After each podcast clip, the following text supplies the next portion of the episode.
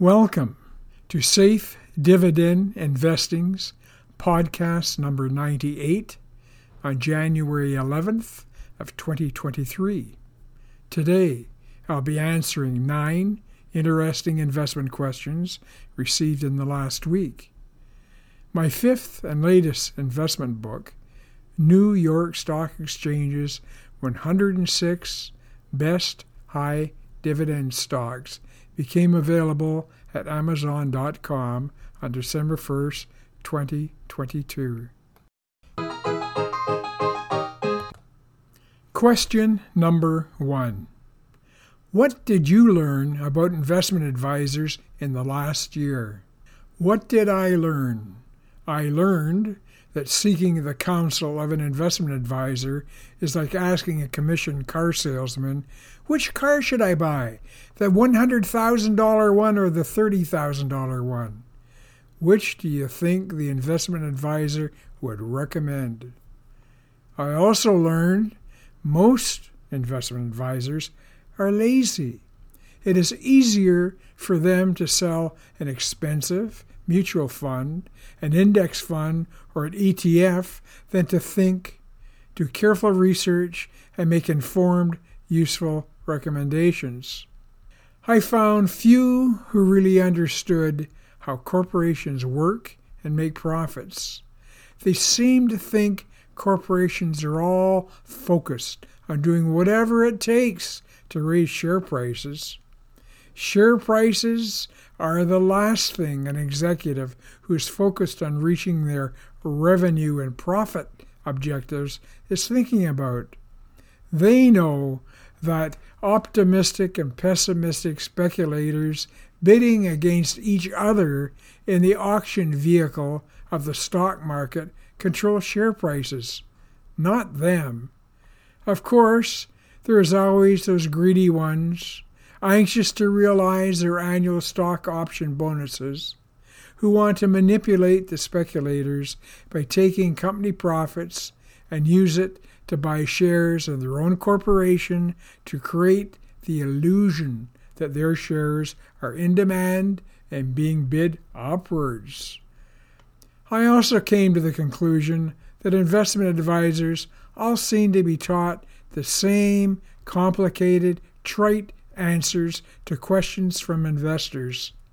They seem to want to ensure that investors are totally intimidated by the investment process to such an extent that they will be convinced to put blind faith in whatever their financial guru recommends. Why can they not explain investing in plain, simple language? Question number two Can you expect stock dividends to remain steady when investing? Not all companies are the same. There are a few select companies who have steadily increased their dividend payouts over the last 24 years. Some do it to maintain the same dividend yield percent. If the share price increases, then they must pay more out in dividends. It is interesting to see that during the 2000, 2008, and 2020 market crashes that these strong companies maintained their dividend payouts even when their share prices dipped by as much as 50% before they recovered to new record highs. If you seek steady dividend payouts, it takes only a few minutes to go to the charts available on many financial websites that track dividends and share prices going back for decades. Having a diversified portfolio of 20 steady dividend payers protects you from the odd stock that may deviate from its traditional history of dividend payouts. Do not assume that all dividend payers are consistent. Verify it. In my last book, I not only score the strength of each stock, but show the 24 year history of dividend payments of the top 106 stocks traded on the New York Stock Exchange, paying dividends over 4%. Question number three What drives stock prices up and down? Greed motivates investors to buy stocks, being lauded in the media because of their rising prices. Fear makes them sell the stock because its loss is publicized in the media. No one has taught these investors how to analyze the strength of a stock or to look at its history. Most have no real understanding of how the executives of a company make a profit. They lose sight of the reason companies exist, which is to make profits, and that share prices have nothing to do with profits. Question number four Are dividend returns a meaningful measure of stock performance? The question should be Are share prices meaningless measures of dividend payouts? Share prices are determined by optimistic speculators and pessimistic speculators trading shares on a stock exchange. They have zero control over dividends, which are derived from profits. Profits are derived from expense and revenue decisions made by the executives of a company. Thus, you can see share prices of a financially strong stock dropped by 50% in the 2000, 2008, and 2020 market crashes while the dividend payouts remain steady or in some cases even increase. Such strong companies paying high dividends invariably again rise to new record high share prices. Thus, dividend returns can be a meaningful predictor of future share prices. It is very easy to see this pattern. I put the charts that show that in my latest book.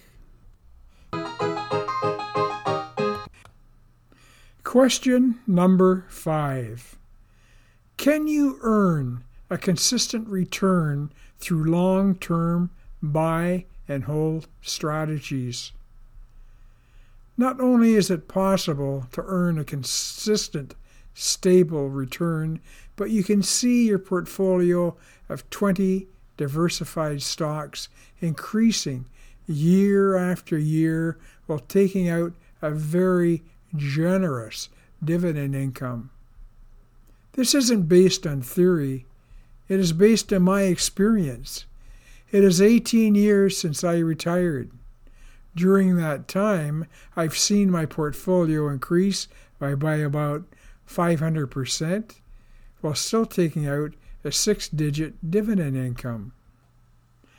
I built stock scoring software to help me choose financially strong stocks. 100% of my investing is in such stocks, paying a dividend yield greater than 4%. Yes, I do share my software with others who learn how to use it in my books.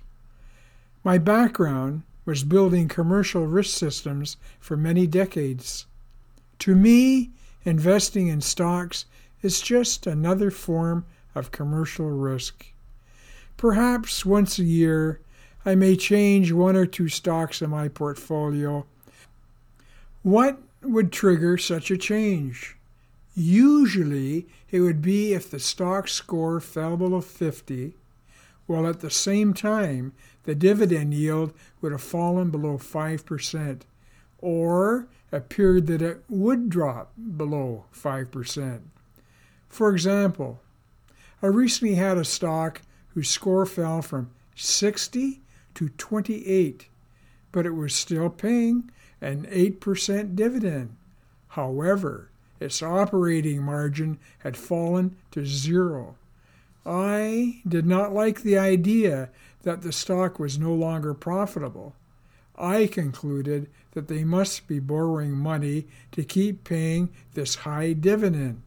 To me, this is a sign of impending disaster, and I do not want to be there when they may possibly no longer be able to borrow money. Question number six How do you evaluate high risk stocks? First, you stay away from high risk stock investments.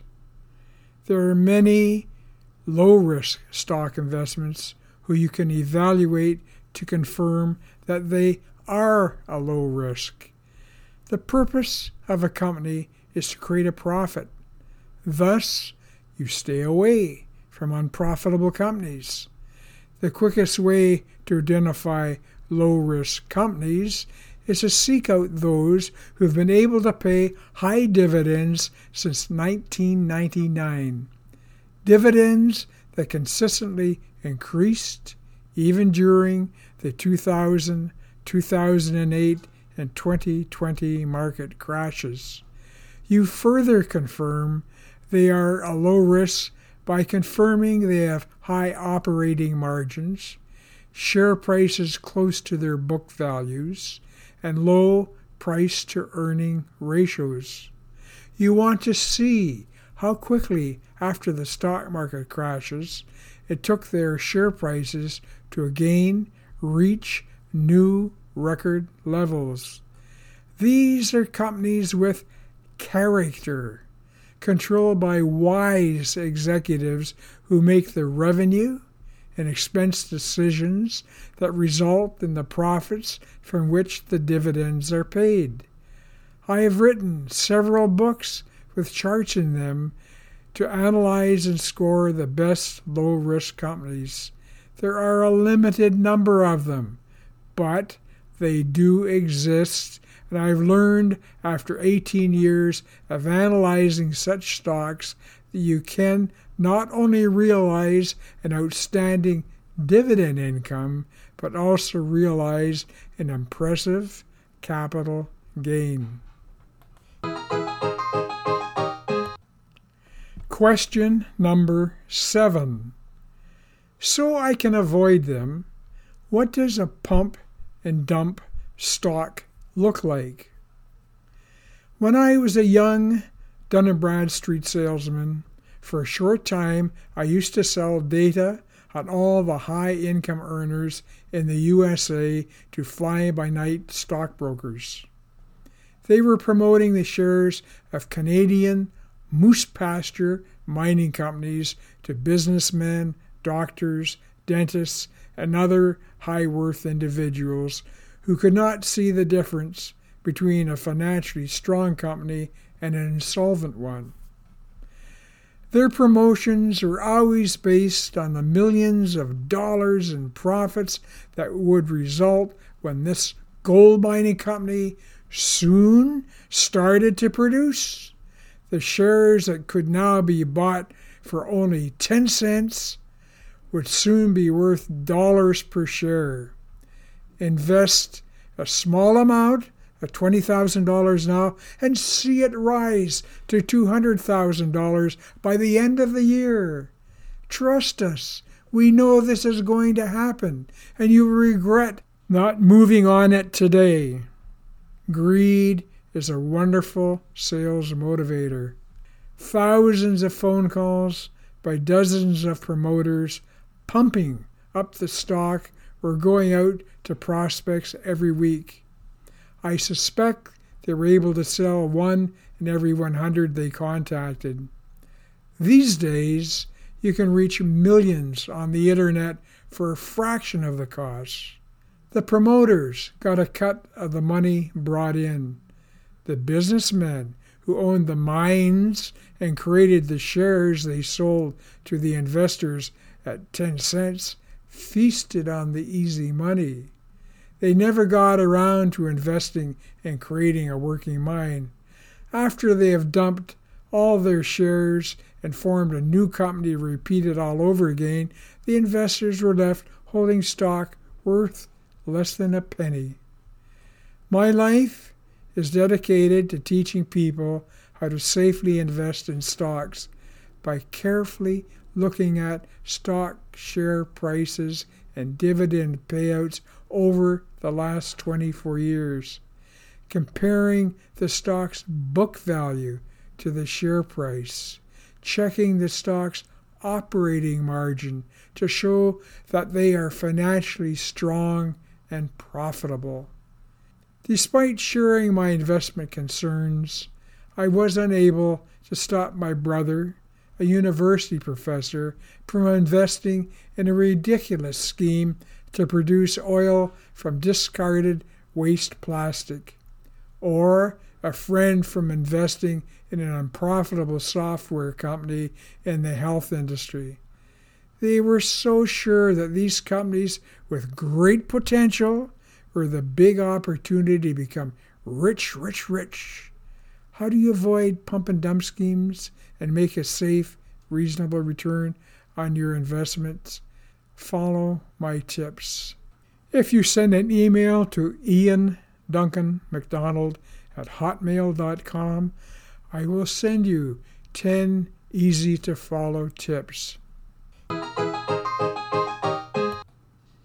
Question number 8.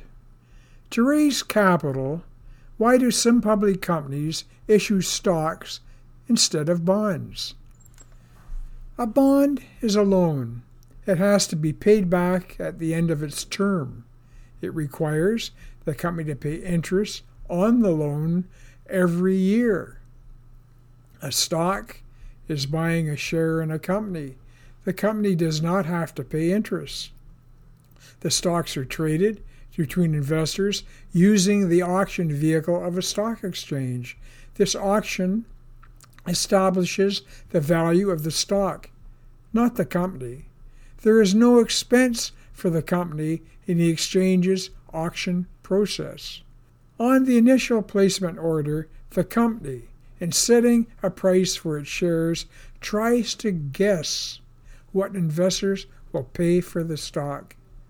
The investment companies selling the initial stock get their sales commissions out of the money generated from the sales of the new stock. The company gets the development money that motivated them to sell some of their shares in the stock market. Other than answering to a board of directors elected by the new shareholders, not much changes. The founders of the company usually still have most of the shares in the company and they control it. The value of the stock investors' shares only have value as long as there is a demand for the shares by other investors. This is all based on their perceived faith in the strength of the company. Question number nine Is it wise to purchase mutual funds to minimize investment risk? Whenever you put your money into any fund, you're putting your blind faith and trust in the hands of a fund company. You do not minimize the risk to your financial capital. You end up with an investment that you have zero control over with no guarantees.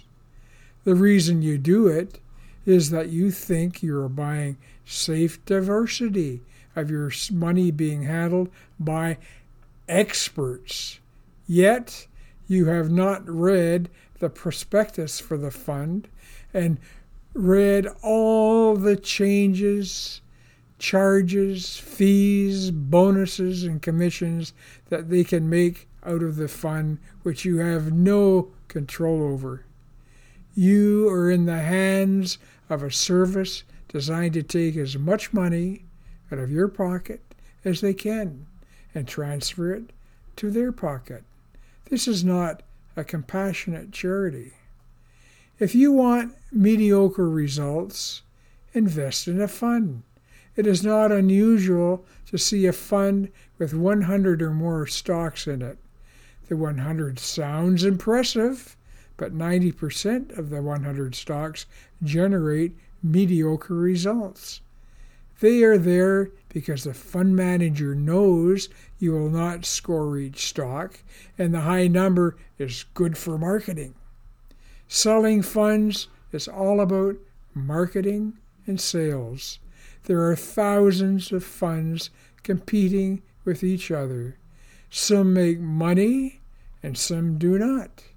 Many disappear when enough investors are not attracted to the sales pitch.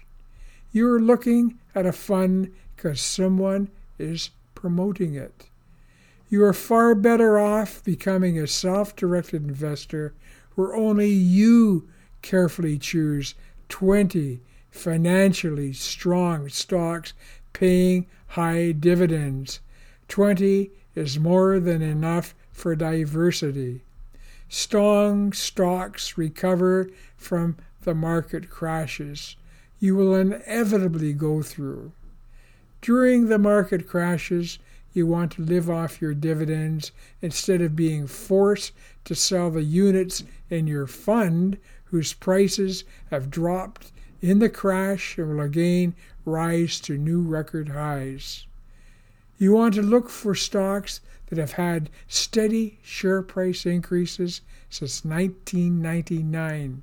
You want to see how long after the 2000, 2008, and 2020 market crashes it took for them to reach new record share prices. You also want to see steady, ever rising dividend payments right through the market crashes. The company's current operating margin, book value, dividend yield, and history determine a company's character. The skilled, experienced executives of the company are controlling the revenue and expenses of the corporation to create the profits for which the dividends are paid. Look for dividend paying stocks is the easiest way to find strong companies. Speculators only control share prices, and luck is not a factor in careful self directed investing. To be successful, you need to know exactly what stock you are invested in, why you are invested in that stock, and how much it will cost you each year you own that stock. With a stock, you have a one time charge of $5 to $10. With a fund, you're paying stated and hidden costs every year you own units in that fund. With strong stocks, you buy them with the intention of never selling them.